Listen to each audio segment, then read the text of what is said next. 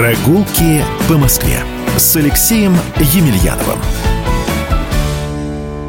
Добрый день, дорогие друзья. Это проект «Прогулки по Москве» и с вами я, Алексей Емельянов, руководитель Департамента культурного наследия города Москвы. Москва – исторический город, на территории которого расположено более 8,5 тысяч объектов культурного наследия. Но может сложиться впечатление, что все эти объекты расположены исключительно в историческом центре. А это далеко не так.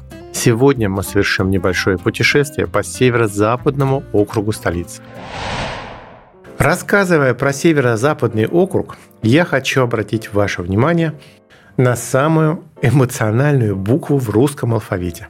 Как правило, мы вспоминаем эту букву в состоянии крайнего удивления. Это буква Ё.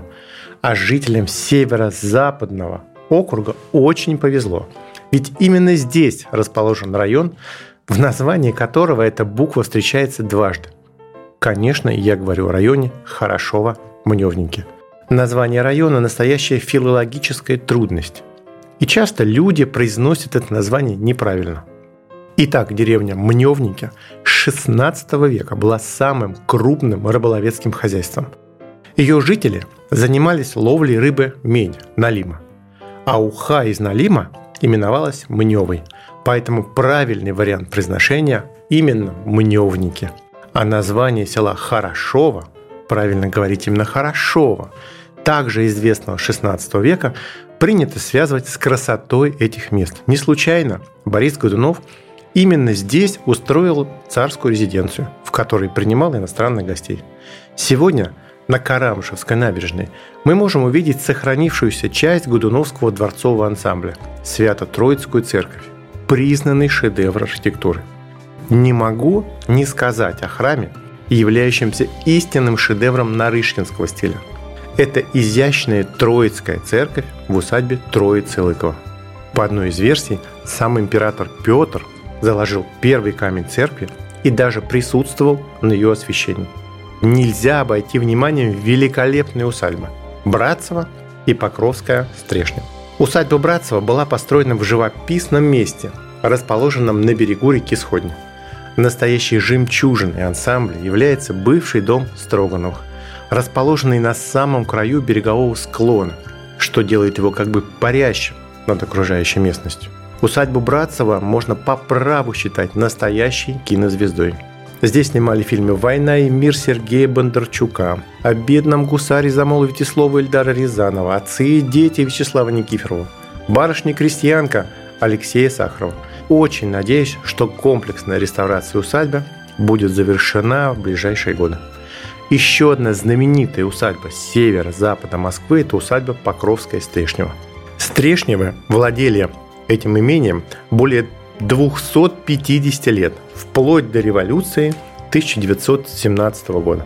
Последнее преобразование усадьбы связано с именем Евгении Федоровны Шаховской Глебовой Стрешневой.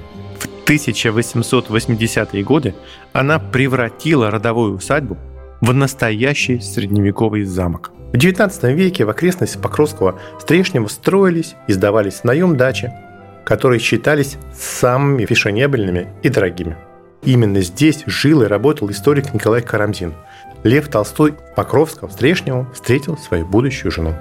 В настоящее время по поручению мэра Москвы в усадьбе Покровская Стрешнева ведутся комплексные работы по реставрации. И совсем скоро красивейшая усадьба распахнет свои двери для посетителей. Осмотрев усадьбу, обязательно прогуляйтесь по одному из самых красивых природных парков – Покровская Стрешнева.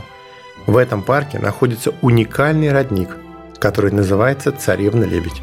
По одной из легенд, именно императрица Екатерина Великая во время своего визита в имение в 1775 году посетила родник и якобы даже искупалась в этом источнике, словно царевна-лебедь.